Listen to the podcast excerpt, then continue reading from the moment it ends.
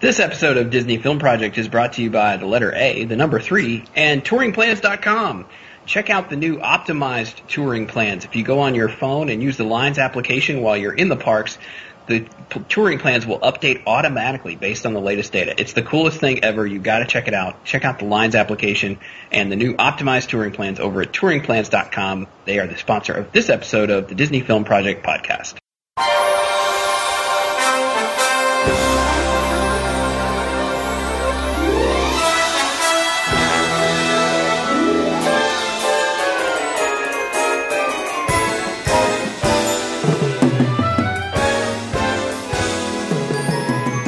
Welcome again, everybody, to the Disney Film Project podcast. Hope you are all doing well. Glad to be back with you again this week on this show, which is where we review the films of the Walt Disney Company and all of their fun and assorted uh, computations, permutations, prequels, sequels, midquels, and everything in between. Uh, I am Ryan Kilpatrick, the host of the program, along with my fine feathered friends who are here to impart their filmic knowledge. Uh, first of all, we have Mr. Todd Perlmutter, who is a blogger over at touringplans.com, who is our sponsor for this episode. Yay, Touring Plans. Chief Technical Officer at DisneyDrivenLife.com. How are you, Mr. Perlmutter? I'm doing great today. How are you doing? I'm, I'm doing just fabulous. It was Couldn't a be better. It was a candy-free day for me at work. Which, But, well, then you couldn't be doing that great. No, no, it means I Oh, wasn't okay. stressed. Yeah, yeah, yeah. Okay, Good. well that's good. Uh, also joining us, we have Miss Brianna Alessio, who is a attractions blogger at DisneyDrivenLife.com, and she has her own crazy blog at Adventures of Bree at AdventuresofBree.blogspot.com. How are you this evening, Bree? I am doing wonderful. How are you doing, Ryan? I- I'm just great. Couldn't be better. Good. Good to hear. So the person who's going to uh, edit all this together and make sense of it, because well, that's what she does, is Miss Cheryl Perlmutter, who you can find at about.me slash Cheryl P3, and you can read her notes about these episodes, which I'm very scared of. How are you, Cheryl? Doing good. I didn't do my no- I have not done my notes for our last episode yet. But I did have a house guest with us who was who was with me during editing some of the episodes. She was giggling along with me. So I am not the only the one that giggles along when when we're talking about the show. I would imagine there's a lot of giggling. Yes. Hmm. I imagine there's lots and lots of giggling. It's crazy. All right. So this evening we will be discussing, or or day, I don't know when you're listening. you know, whatever. Uh, but it's evening for us, and we will be discussing the 1996 remake of 101 Dalmatians, the live action version. Woo! Um, kind of crazy. We haven't talked about the animated one, but you know what? We don't follow those conventional rules that other podcasts have. They're more like guidelines anyway. They're rules. Exactly. We we, we, we make our own path. We, we we chart the uncharted territory and we sail forward and make things happen. That's yeah. I, by the way, I have I have a budgetary change request for the path. uh, no. No. ah. I uh Okay. All right. Uh, moving on, we have uh, 101 Dalmatians released in 1996, uh, starring Miss Glenn Close in the role of Cruella De Vil, uh, Jeff Daniels as Roger, Joely Richardson as Anita, and a host of other actors in the side roles. Probably the only one that most of us will recognize just from the name would be Hugh Laurie, who uh, portrays one of Cruella's henchmen known as Jasper. Uh, this was a very well received uh, film at the box office. It made around uh, 136 million dollars when it was released. Uh, however, critically, not quite uh, so well received. Yeah. say It, it's the Kilpatrick. yeah. No, no. It didn't do well on Rotten Tomatoes, right? But it did. But it did well opening weekend, Mm-hmm. right? Yay I mean, for that. Um, it, it performed at the box office. big time. Yes, it did. Um, it was I, I, I the numbers I pulled for from an article from the time period. Uh, Forty-six million dollars opening weekend, roughly. Yes. Um, it knocked Star Trek First Contact from the top spot. It beat the former weekend rec- record holder, which at the time was Back to the Future Part Two. Okay, so there was a long time period between there. Uh, D- Disney execs loved the movie and considered it a complete success, by the way, um, which is why it ended up with a sequel later on, which we can discuss later. Um, like which I said, is why, which is which tells me a lot about Disney execs at the time. I'm sorry. yeah. Go on. Well, it was, but it, mo- well, let's face it, money, right? You know, that's the thing. Uh, it was, like I said, not well loved on Rotten Tomatoes. Um, it's also its Friday tally beat out the previous single record day record holder, which was Toy Story at the time, at thirteen Wow. million dollars. Yeah, so it was a big weekend and a big release. Yeah, it was. I don't know why. I really don't. I'm sure we'll know by the end of this episode why you don't know why, though. Sure will. Uh, yeah. So if you've if you've seen the the animated version, uh, you you've basically um, seen a better version of this. Did I say that out loud? Um, You know what? I, am, I haven't said this in a while. I am quitting this podcast. no, don't quit. Argue with me. It's fine. That's what we're here for. I'm just. I'm, I'm just. right. That's right. Conflict is good. Yeah, it is. Exactly. It Not Makes for interesting podcasting, right? I agree Absolutely. there. I just don't want this to be another prom episode. Um, I don't. I don't know what Todd feels about this one, but I was. I was very unimpressed. Um, so, so just to run through the plot in case you have not heard of it or haven't seen it, uh, the original version or this version, that Or, it, or it read the book. or indeed read the book.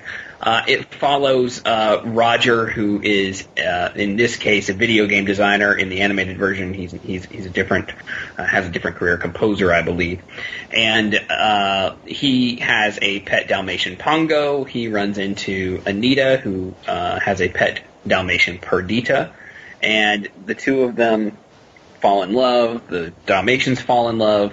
Uh, but Cruella De Vil, who is Anita's boss, wants to make a fur coat. She, she's in love with fur, but she wants to make a fur coat out of Dalmatian fur, which is kind of disgusting. Yes, it is. Um, and that is pretty much the the basics of the plot. She goes and uh, hires someone to try and steal the Dalmatians' uh, puppies after they have puppies, and the entire last forty five minutes to an hour of the movie is after they have kidnapped them, um, Pongo, Perdita, and a host of critters trying to get the puppies back. Yes. So eh. where to where to start? So I, I guess can I? So I am not probably as in complete hatred as it seems of like you are of the movie, Ryan. But I did want to discuss my biggest problem with the movie, Okay. which is I actually it, have a problem with the movie too, but it is yeah. it is far too long. Yes. It, it it is like 20 to 25 minutes longer than it needs to be. There's way too much filler in this movie. I, I think that's my basic problem. There's no story in this movie, right? You know, a story is there's plenty of plot, right? We describe the plot, mm-hmm. but there's no story. We don't track a character, see them grow, have them overcome anything. I, I get the fact that the puppies are kidnapped and that's the conflict in the movie, but we don't really get a sense of character or story from anybody in the movie. That's my problem with it. My my main two issues with the film. Number one, the length of it. I think this easily could be an hour and fifteen minute film. Yeah. Um, yeah, and also the fact. I don't know why this has issue with me. Maybe because it's live action, because they do this in the animated films as well. But as soon as they met, like a few hours later, they decide they're going to get married. Who does that? Yeah. People does who fall in a lake, apparently. Apparently, apparently. And oh, I can't bring up the second topic, but let's just say, do your math, kids. Do that your ba- math. that baby comes soon. Yes, I, Yeah. I I agree with you on that one, Cheryl. I And, really- and there are I- way too many. There are many, way too many dogs running around at. Yes. I know Marty. yes. the end. So yes, I, Yeah. I agree. At the end of the so let's let's face it. At best, right? At the end of the movie, right? The the baby, uh, the the movie ends about seven months before the baby is born, right? Which is the last scene in the movie, at best, right? That's when they rescued the pups. Yeah. And they say the baby's a year old. So you're talking about 19 months later, like Bree said, there's no way there are generations and generations and generations of dogs at that point. Right. No, not not a chance. But they run through, oh, that's you know the stepdaughters and stepdogs and all this kind of stuff, and I'm like, Right. how is that even possible? So let's. I get what they were trying to do and why they were doing it. I mean, do you know like the? Do you want to get to the history of the story, or do we want to do the story first? Which way do we want to go here today? Uh, Well, I mean, that's the thing. Like the the, the whole story. I mean, I think everyone kind of knows what the story's about, right? It's just what we just talked about of Cruella um, kidnapping the, the puppies. And and honestly, I mean, like I don't I don't see a point in going through the entire second half of the film where it's basically Home Alone with dogs. okay. I mean that that was the part where like you guys are saying it's too long. I'm sitting here watching it and I'm just going I get it, okay? You know, Cruella and these other two guys are going to try and get the puppies. The puppies don't want to be gotten and the animals are fighting them off. Like like after 5 minutes that gag gets really really old. So do you not like the animated movie? The animated movie is different though. Well, it's got a whole part that's not in this movie. I never saw the animated version. What? Mm-hmm. Well, that'll change someday. Yes. Yeah, no, I the, the animated movie is different to me because I care about Roger and Anita and I care about the dogs. Right. I don't care about either of them. Like the whole. So let's start with that. Okay, the first part of the movie, Roger and, is, is about Roger and Anita, right? Mhm. Pongo and Perdita are barely, you know, they're in it, but they're more plot devices to get the two of them together. Right. So first of all, that's one difference in the in the between the two movies is she's not called Perdita in this movie. She's only called Purdy in this movie. But her name's Perdita. I'm sticking with that. It's better than Purdy. That's what I say. Agreed. So like the but the first part of the movie, like the entire I guess maybe first twenty minutes is about the two of them, the humans, not the dogs. And Yeah. even at that point, you know, Cruella comes in and it's about and, and there's a little bit of, of something about her, but not a whole lot, which I thought was I, I kind of felt like Glenn Close was both wasted and overacted in this movie. So It's odd Yes. to say, but I I made a note too. Is I said this is definitely not her best role. Okay. But it is probably both, but but it's probably her most visually memorable role, yes, right? that's I mean. For sure. I mean, so let's face it. So, um, despite anything else about this movie, while not well defined, the Cruella character is well designed. Yeah, vis- visually speaking, the whole movie is actually well designed. Yeah. I thought. Yeah.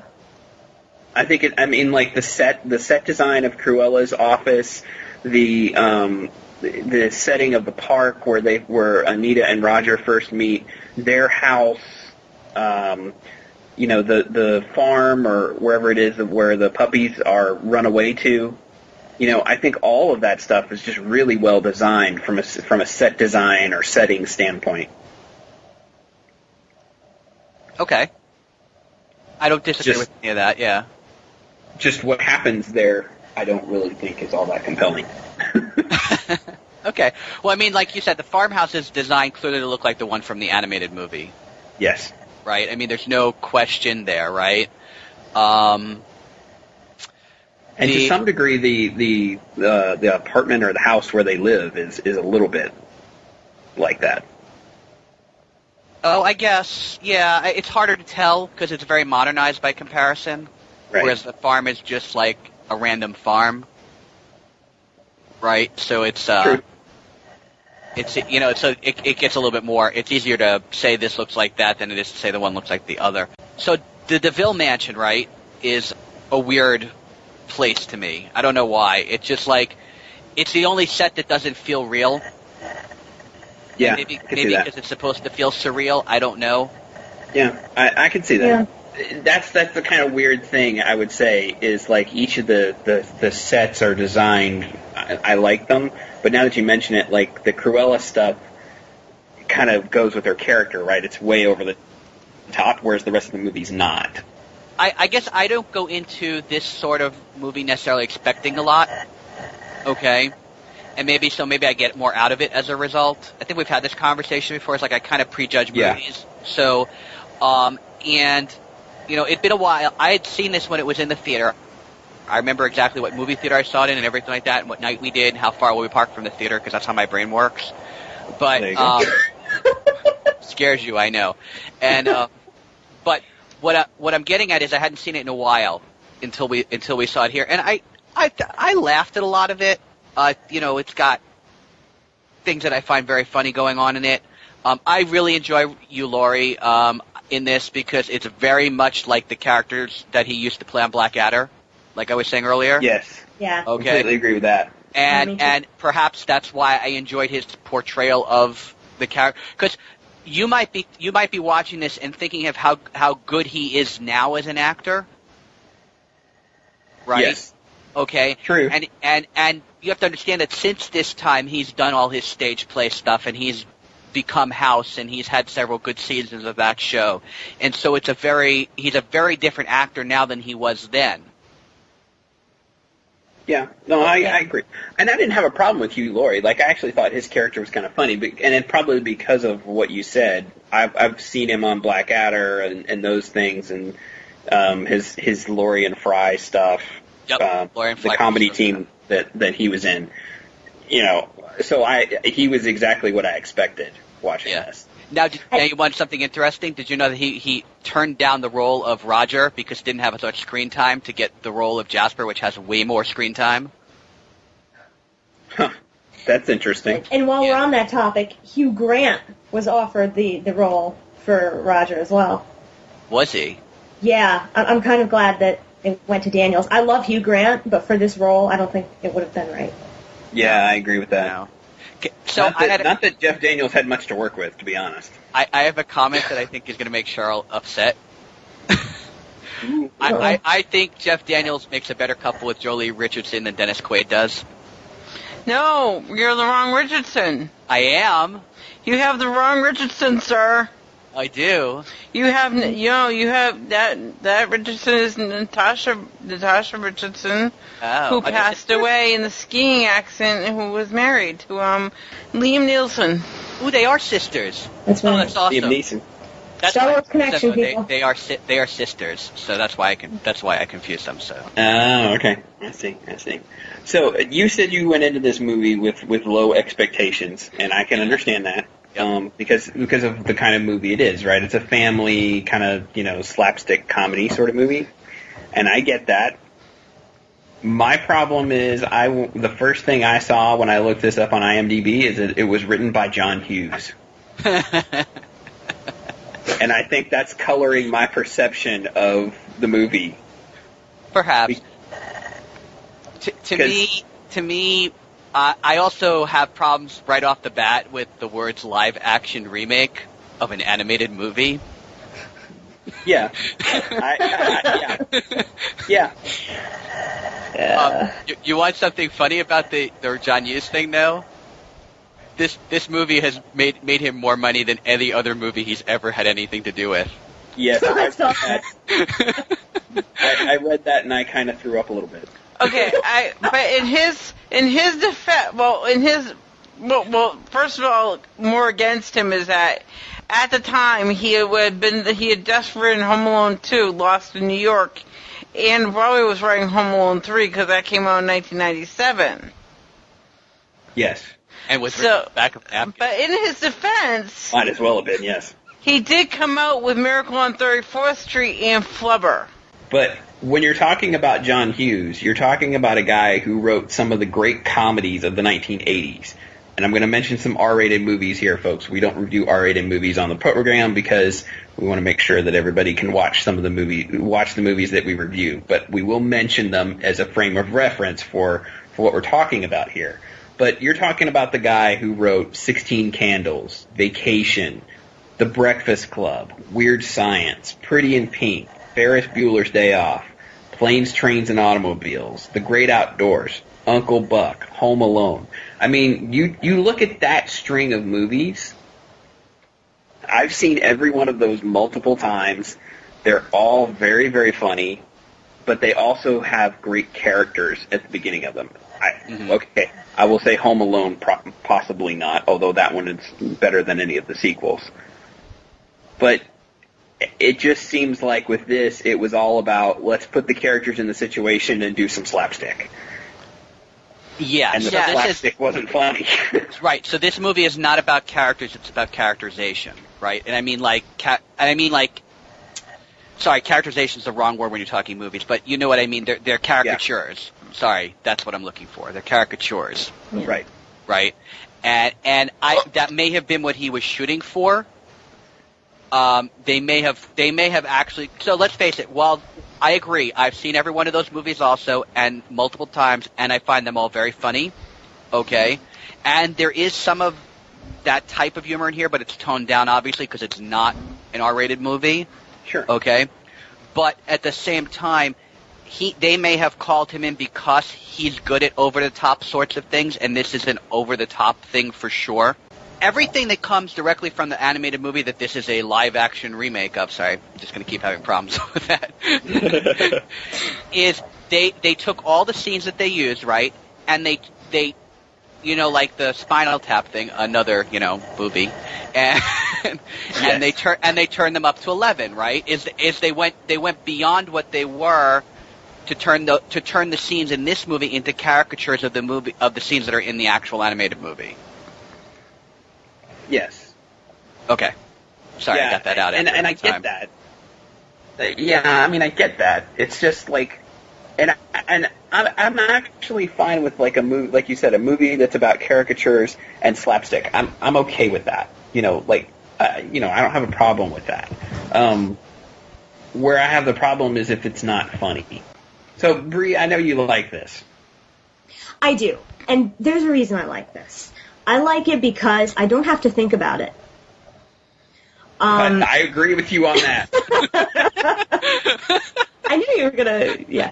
Um, yeah, I mean, there are many, many things that I could could criticize this over. I mean, you guys already have pretty much said everything that's been in my mind that was wrong with this film, and there may not be a whole lot that is right with this film, but I like it because it's just fun and. You know, if you're in a bad mood, you just pop it in and it can change your mood around. It's just silly.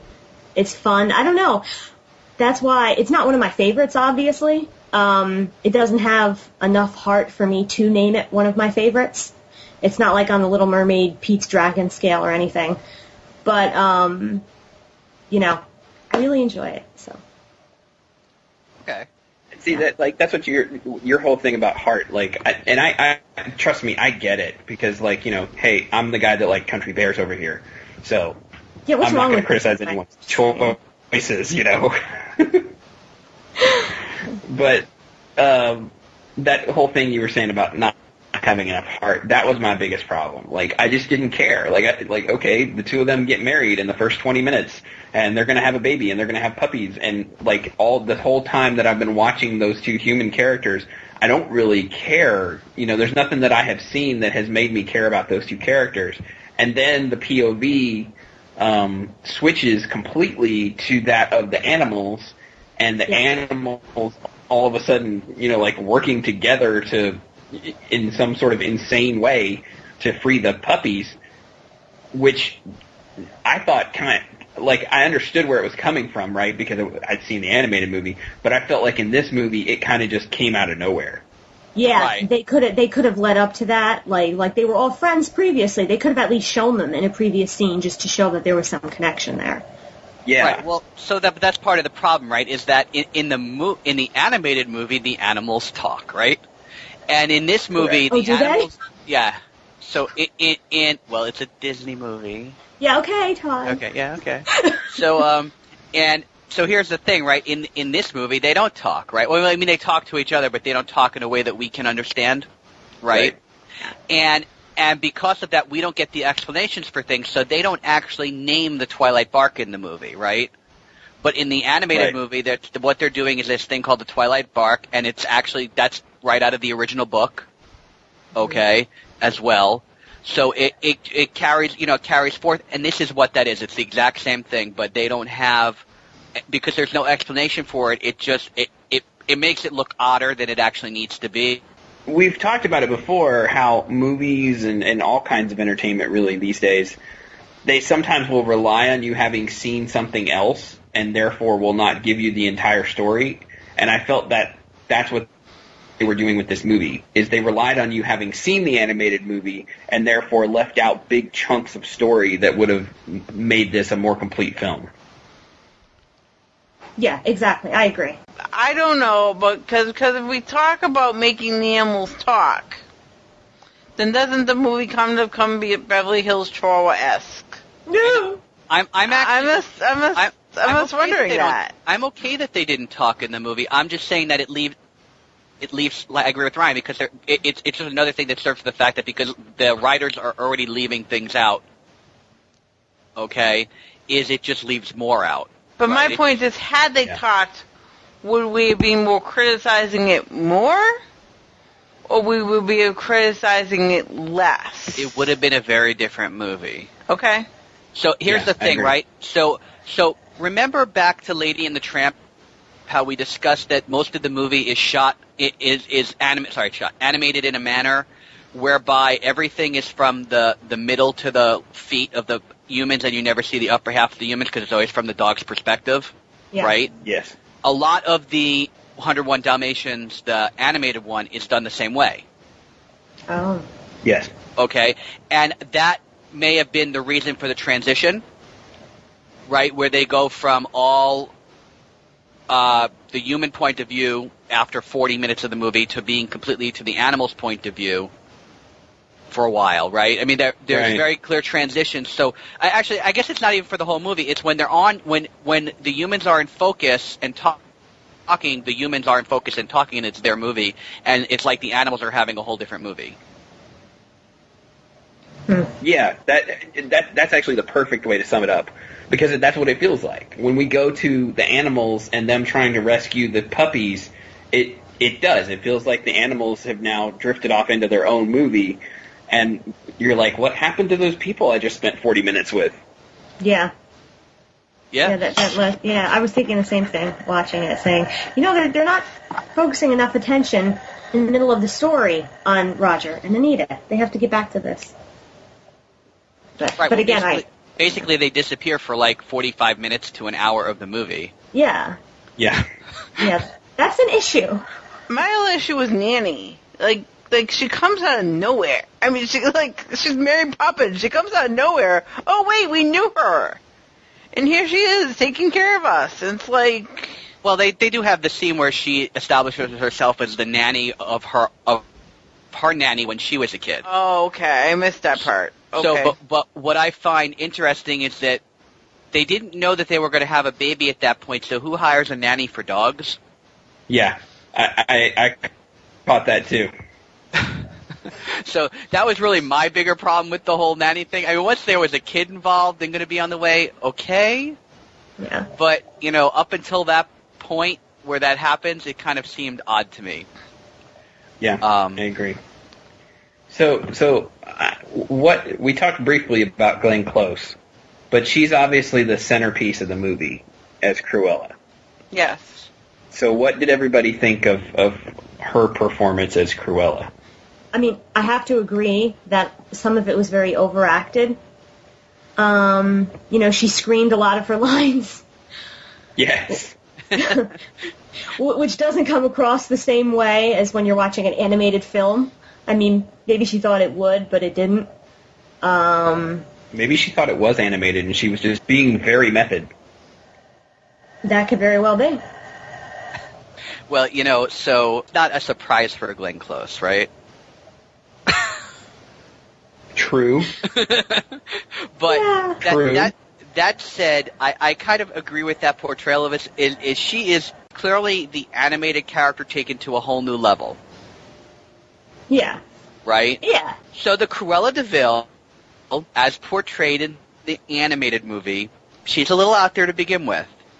I don't really understand why you need to take out there and put it more out there. Good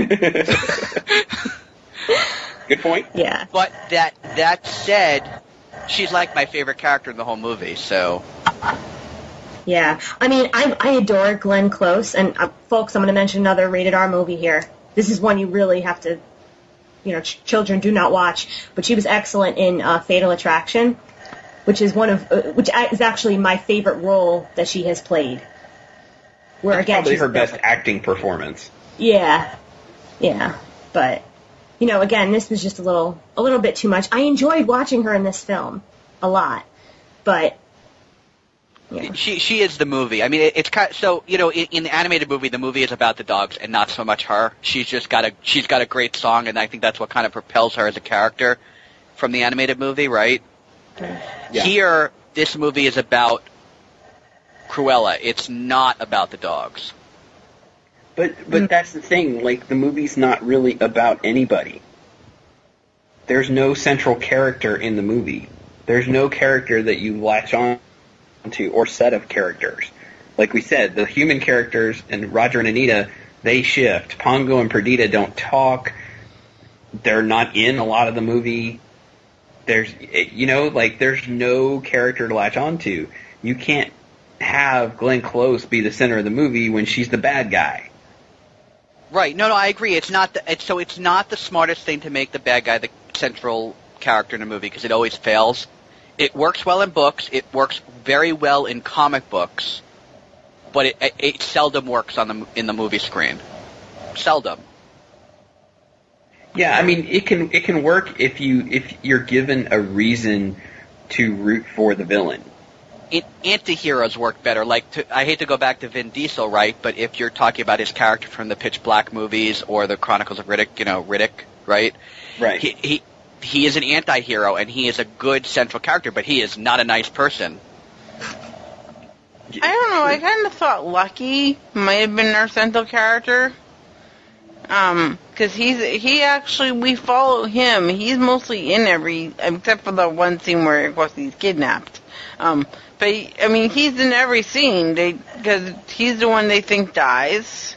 He's the one over at the farmhouse that takes like like but he's the last one to be rescued. He's the last. He's you know the old dog has to save him and helps up. You know, he helps up the trap against the Skinner guy. I, I guess it's fair to say that after Pongo and Purdy, Lucky probably does get the most screen time as a dog. But maybe Yeah. you know, and maybe he was our. Maybe he was supposed to be our our focus. And I, I, I guess, but on the other hand, The a lot of that could have been lost on the cutting room floor, right? yeah, The fact that we have to ask this question Is not is good. a problem. Right. yeah, that's I- a problem. I, I agree. So you know what the most disappointing thing to me about the movie is, i- in terms of what they cut out. I really miss that they don't do the bit where they cover themselves in soot, and they and they ta- and they escape on the truck. yes. right? That's also from the book, and it's you know, it, and here's the thing, right? It's it's the middle of winter. You have puppies, and you're traipsing around in the wilderness overnight, maybe even longer. It's unclear, Yeah. Right? Mm-hmm. And I'm surprised that they even got 101 Dalmatians back to the apartment as a result of that. I would agree. Okay, and that's and in the movie, that's the whole reason for covering them in soot and going on the truck, right? In i- i- is that they're you know it, they're concerned for the safety of the dogs of the puppies. Right. I i it's weird that they cut it out because having them, like I said, having them traipse around just didn't make much sense to me. Yeah, I did not understand the whole second half of the movie. So I was mildly enjoying the first part Up with, until what point? with them falling in love. Okay. Uh, up until up until Falling in love with it within a 12 hour period. Yeah. Uh, up until yeah, they, they meet, they fall in love. Yeah, I the whole marriage tea conversation. I'm with you, Bree. I'm like, that's weird. Yeah. Who does that? yeah, they probably yeah. get married the following Saturday too. You know. I know, Right. right? Yeah. Um, but up until the point where the puppies get kidnapped, I was I was hanging with it. And then we, like I said, we go into this whole Home Alone with dogs sequence with electric fences and you know mud baths and animals taking on like intricate Ocean's Eleven style plots. Right.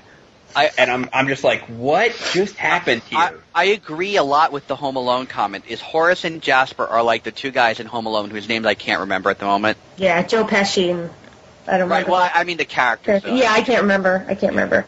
But yeah. This film does have one redeeming quality. It does have an actual guy that was actually a stormtrooper in the Death Star. Uh, in the original What? Star Wars movie, Yep. Really? Yep. It does. Yep. It's not John Shrapnel, is it? No, it's it's some Harry Fields is the guy's name, right? Fielder. Fielder. Okay. Oh, interesting. Very cool. Okay. So with all the comparisons to Home Alone, Ryan, do you think that if Tim Curry was in this film, it would have been a lot better? I think if Tim Curry's in any film, it's a lot better. Fair enough. Do you, do you think it's also because Hugh Laurie was in Stuart Little? Uh, it could be. Yeah. Actually, be. Jasper Jasper is, I think, my favorite character in this film, and not just because it's the name of the Perlmutter's dog. Okay. Um, no, but I don't know. I, I actually would have enjoyed if Jasper had more screen time. That's how much I enjoyed his character, to be completely honest, because I am a big Hugh Laurie fan. But I agree with that. I I, thought I thought he was pitch perfect for the movie. yeah, Like his his whole shtick of, of of trying to be the proper English gentleman, even though he's the crook, and you know introducing himself to Cruella every time, and uh, I, I really love the the part where she comes up upon him and asks him where the puppies are, and he goes through that whole shtick of, you know, oh, as usual, Madam has zeroed right in on the problem at hand, and you know, yeah, yeah, that is good. Yeah. that that was the funniest thing in the movie to me. What was actually the funniest scene to me was when Horace and Jasper were at Skinner's door, and Jasper is telling him, "Now keep your mouth shut. Don't say anything. Don't say anything about the mark on his neck." And Skinner opens the door, and he goes, "Look at that horrible scar on your neck." Yes. when he screams it. Oh, I just think that's hilarious. Yes, I, I like I said, I, I enjoyed them. The only scene I didn't enjoy with them because it was just it just was too long a wind up to the to the joke was the electric fence. oh yeah, that was cheesy. Everything else that they did was fine. Yeah, the electric fence was bad. Yeah. That that was not good. No. So I, I wanted to because I've actually read the book and seen the old movie and seen this movie, and I just wanted to discuss some of the differences. Is that okay? Absolutely. Okay, cool. So in, in the book, the humans are Mr. and Mrs. Dearly, right? And as we know, in the animated movie, they're Roger and Anita Radcliffe, and in here, they're just Roger and Anita. I don't even think they mentioned the last names. Uh, Um, I don't think so. they did. They did. Yeah. yeah they, they did. They did. Okay. Oh. Um, it's in. It's uh, uh, because I was looking for it. They did mention it. It's um, oh shoot. I think it's when um, uh, she's offering the check. For oh, it's on, puppies. it's written on the check. yeah, it's written on the check. I know that, but I think there's one other place where they actually say his last name. Yes, It's 'cause, on the um, newspaper, It's too. newspaper, yes. Yeah. Oh, okay. I forget, yeah. But they don't actually say the name, right? It's just shown that. No, I think there's They one do. place because I remember. Yeah, I remember hearing it at one place in the movie, and I can't remember where it was now. Okay. They show both names. Okay, that's fine. So it, it, I just want I'm going to keep going. So in, in this movie, Roger is a video game designer, right? As you indicated earlier, he's a songwriter in the animated movie. In the book, however, he is the financial genius of the entire United Kingdom. Literally, Okay, that's a bit of a leap. in, in the book they go into this whole thing about how he um and I know this isn't really germane to the movie but I just like I, it's kind of odd so I figured I'd zone in on it is they go into this whole thing about how he rescued the entire country from debt due to his financial wizardry and he's been set up for life as completely tax free on anything he does as a result okay which is how Okay. that's how they explain he has money. So remember, that's that's how they explain his money in the book. In the movie, he has in the animated movie because I can't say the movie. I have to say the animated movie. He makes his money writing the song about Cruella, which is the famous song itself, right? In the live action one, he makes it because of the video game, which is actually a video game that Disney sold. I'm sure. I'm pretty sure. From what I remember, it didn't look as good because it was hand drawn, but they sold one that was exactly like it. Incidentally, in the video game and the movie, they're all the characters are animated using the uh, animations uh, off the animation stills of the original. Uh, oh, really? Hopefully, I didn't know that. Yeah, that was one way, one way or the other, except for the character that was in there, which was the plumber. Thought you, thought you find that interesting. So they're Mhm. exactly designed to look like the characters from the original movie. The book has two nannies, not one. I don't even know why there were two nannies. Don't ask me. Because we already had. Sure. Okay, that, well, that was going to be my next question. So, okay. Well, Yeah. we, well, come on, we were asking why there was even one nanny in the movie. Yeah, so it just like two makes it even more confusing. So here's the here's where it gets interesting. Pongo is not married to Perdisha or Purdy in the book. His wife is named Mrs. and they're already married. Okay. Um, so all the marriages happen before. I think in the animated movie they happen before also, right? They're already married or not? I can't Right. Try to remember. They are, right? Uh, yeah, they are. Yeah, okay. I'm not crazy. Okay. Um, so his, his so Pongo's wife is Mrs. Right. Perdisha is actually a Dalmatian nursemaid because what happens is that uh, they have 15 puppies, right? So that's that's one of the things that actually carries between all three things is the number of puppies is always 15. Going the book and the animated movie and the live action movie, it's 15 puppies, and the same thing happens with Lucky. Oh. Three. Okay. Right. they because there's so many puppies. So 15 was already so many to them, right? Ani- Mrs. Dearly, it's not Anita in the book, goes out and gets a nursemaid named Perdisha, and that's where the character com- name comes from. And it's another oh, dog. Oh, okay. It's it's a, like they get a dog nursemaid to help, you know, whelp the other puppies is what they end up doing because it's too many for one dog. I'm trying to remember because, like I said, it's still been a while since I've even seen the animated movie, so I'll really enjoy it if we ever get to it. Because I think that this movie is different enough from the animated one that it'll be a whole different thing when we when we do the animated one. Um, Oh, I, I completely agree. the so the um, it's not called De Vil Manor. Okay, it's called Hell Hall in the book. Yes. Okay. And um and what I like is that they they because they're um Mr. and Mrs. Dearly turn call it end up calling it Hill Hall at the end because it's actually on a hill. And they uh they raise their dynasty of Dalmatians, which what I was getting back to is that I think what happened is because they were trying to pay homage to that at the end here. Right, that concept of a of a dynasty of Dalmatians, so they were playing that into the live action one Oh, okay. bit back from the original book. I, it, to me, that's a very. I, I would say that that's not something I'm surprised John Hughes zoned in on. Right, because he wasn't just writing from the animated movie, is my understanding. He was also writing from the book. I, I think you're giving him way too much credit.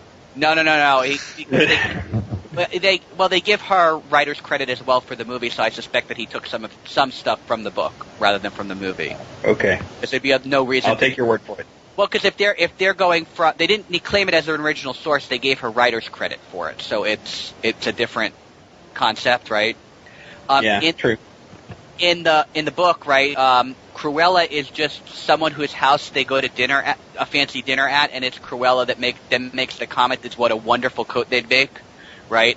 And it, like I said, because it, and then in the um, animated movie, she's an old schoolmate of Anita's, right? And here and here in the mo- live action movie, like Bree said in the beginning, um, Anita works for her, so that's Right. the that's the transition of the character there. Uh, in all three cases, you know, she comes up with the thing. Now, I like the the the um, idea for the book, which was written by Dodie Smith, which we didn't mention, but it was uh, the book is The Hundred and One Dalmatians. Just so anyone who didn't know that, uh, Pongo was named after her own dog. Okay. And uh, she got the idea when a friend at a dinner party actually remarked, "Those dogs would make a lovely fur coat." That's kind of creepy. Yeah, That is. yeah, so uh, it's it's interesting. Um, the I think that's the majority of it. Uh, there's a couple more similarities. Um, like I said, because the, in the book and the movie, I already mentioned this that they cover themselves in soot in the book and the uh, book in the animated movie, but not in this movie. Uh, and in the same same way, the dogs escape in the truck, and that's a scene that I feel is really missing from this movie. And I think if you're rather than pad with all the other stuff they did, I think it would have been a better thing to leave in the movie rather than cut out. That's just my Yeah. opinion. Um, hey, I, I had I had something. What are the two movies that the dogs are watching on TV? The Aristocats and Yeah. The Incredible Journey.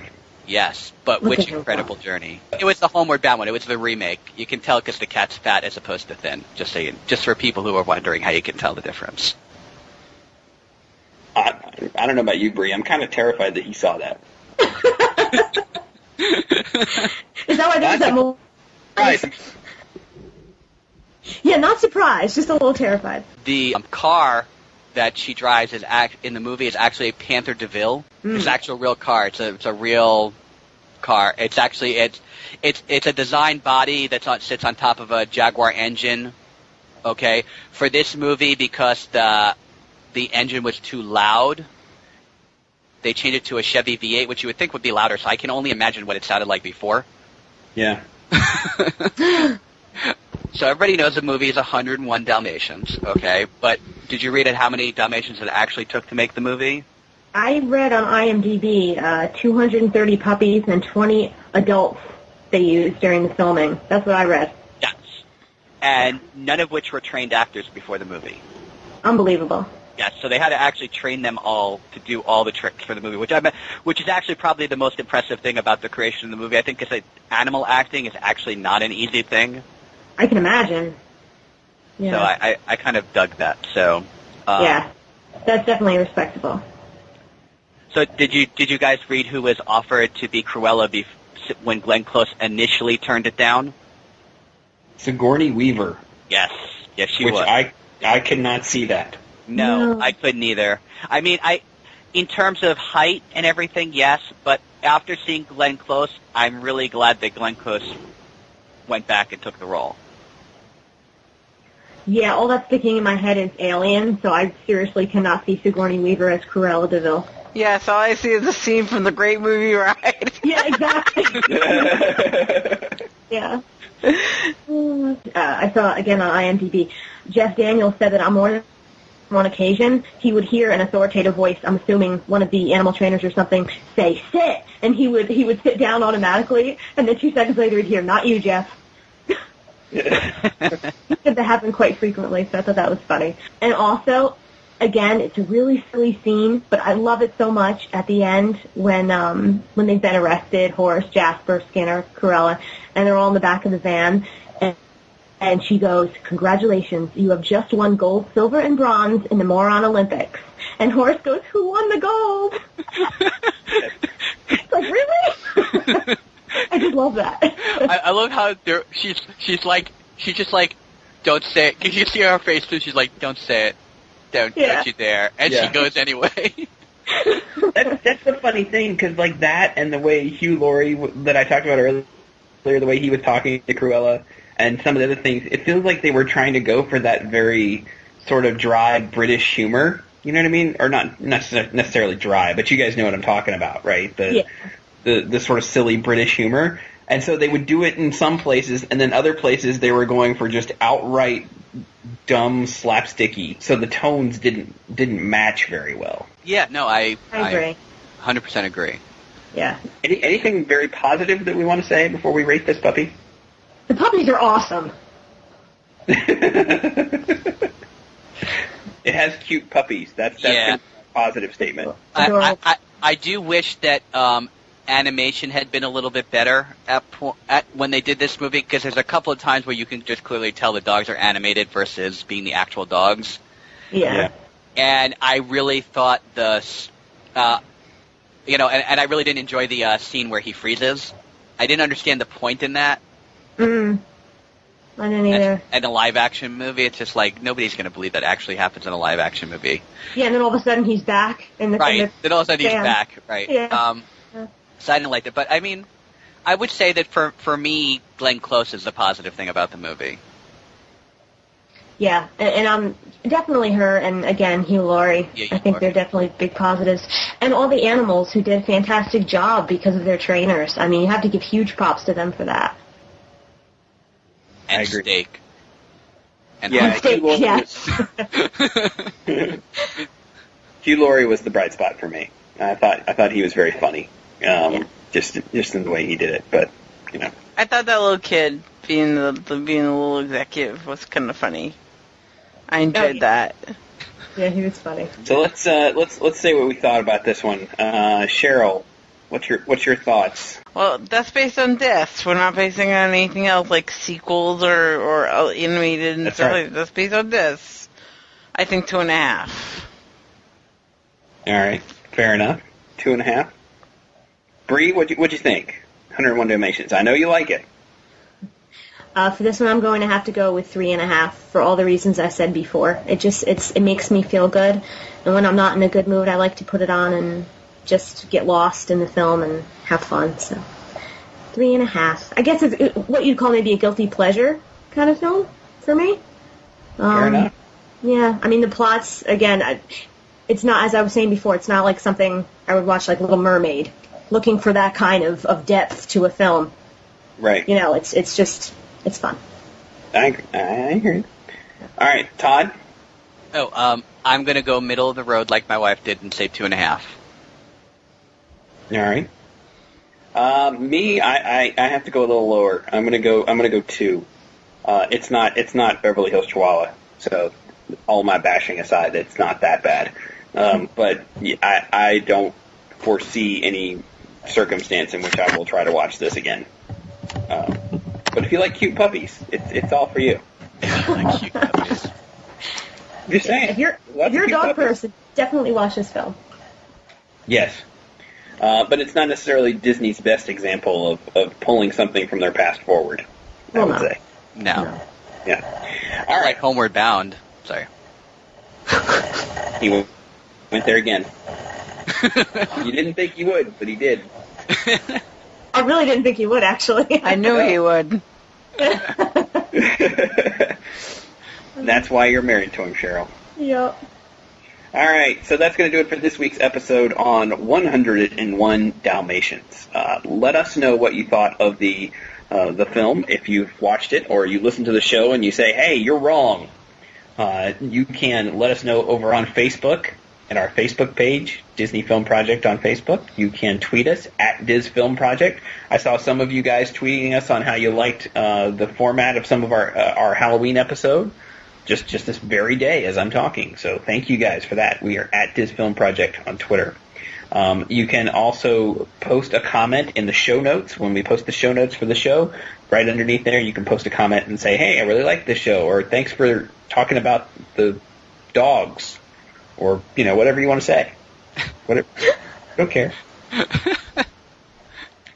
Um, you can also uh, keep in touch with us ap- across the interwebs with our various and sundry blogging uh, that we mentioned earlier. We have touringplans.com blogs from Mr. Perlmutter and myself. You have Bree and, I at DisneyDrivenLife.com. You have Cheryl over at about.me slash Cheryl P3.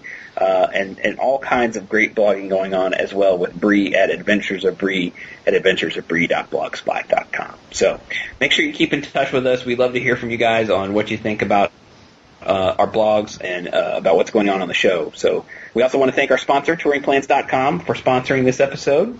Make sure that you go check out the Lines uh, application on your mobile phone when you're out at Disney World or Disneyland. Or while you're in line. or exactly while you're in line. All the great tools over at touringplans.com. So we thank them again for sponsoring this episode and for uh, for sponsoring us all all the, the live long day. Um, so until next week, folks. Um, thank you, Madam. Woof woof. You've won the battle, but I'm about to win the wardrobe. Good job, mate.